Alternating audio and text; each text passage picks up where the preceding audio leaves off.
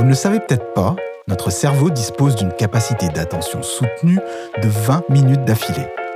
On s'en souviendra, le podcast qui vous embarque dans le trip mémorable et passionnant de l'innovation pédagogique.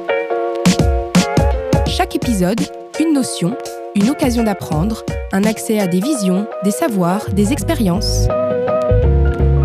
Être impliqué et immergé dans les concepts, c'est le modèle de pédagogie chez Énergie Formation. On s'en souviendra, un podcast pensé et produit par Énergie Formation en partenariat avec Jean-Yves Ponce. Épisode 1. Votre attention s'il vous plaît. Première partie. Nous avons tous connu un professeur nous appelant à être attentifs, un parent nous demandant de faire attention avant de traverser la route, ou un passant que nous bousculons maladroitement et qui nous répond énervé Attention, regardez devant vous Sans y faire attention, on parle d'attention au quotidien. Mais de quoi parle-t-on? Quand pour certains, elle s'apparente à un danger imminent, pour d'autres, elle fait écho à la concentration et à des réflexes cognitifs. En effet, vous ne le savez peut-être pas, mais notre temps d'attention de manière soutenue est compté. 4 heures par jour. Le calcul est rapide. Sur une journée de formation de 7 heures, on ne peut pas être attentif constamment. Il faut donc trouver des parades pour préserver ce temps et maintenir l'attention. Gros challenge pour les formateurs d'énergie formation. C'est tout l'art de ce métier. Ajoutez à cela la donnée suivante. Notre cerveau dispose d'une capacité d'attention soutenue de 20 minutes d'affilée. 20 minutes où l'on peut être concentré sur l'action à mener sans se laisser distraire. Car oui, sans le savoir, puisqu'on ne conscientise pas tous nos faits et gestes, notre environnement nous distrait.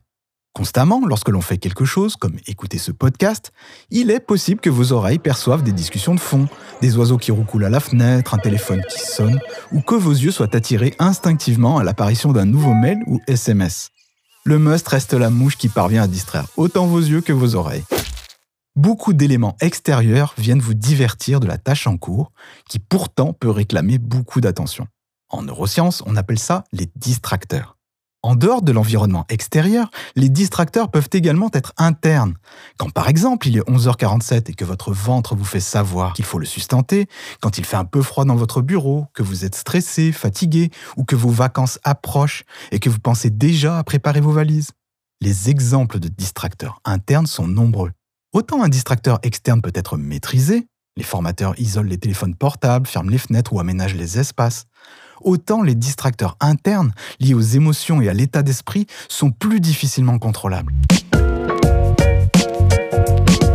On s'en souviendra.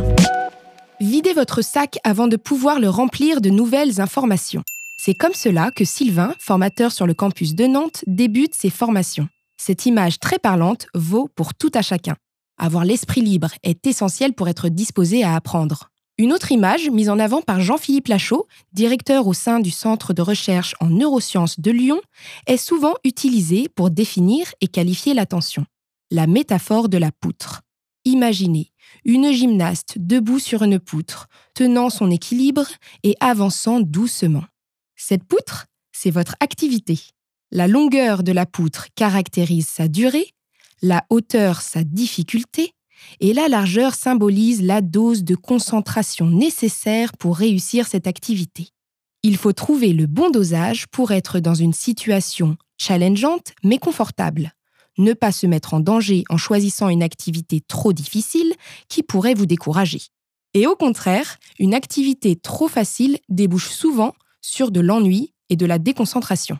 Tel un précepteur, Énergie Formation redouble d'efforts et d'innovation pour développer des méthodes pédagogiques ludiques et captivantes. L'objectif commun est d'optimiser l'attention des stagiaires et rendre la formation la plus efficace, la plus performante et la plus satisfaisante, autant pour le formé que pour le formateur. Vous nous suivez toujours? Ici, la question a deux buts. D'abord, créer une rupture dans le discours en changeant de rythme et d'intonation, mais le but est surtout de vous interpeller pour vous garder en éveil en éveil jusqu'au prochain épisode. Qu'en dites-vous?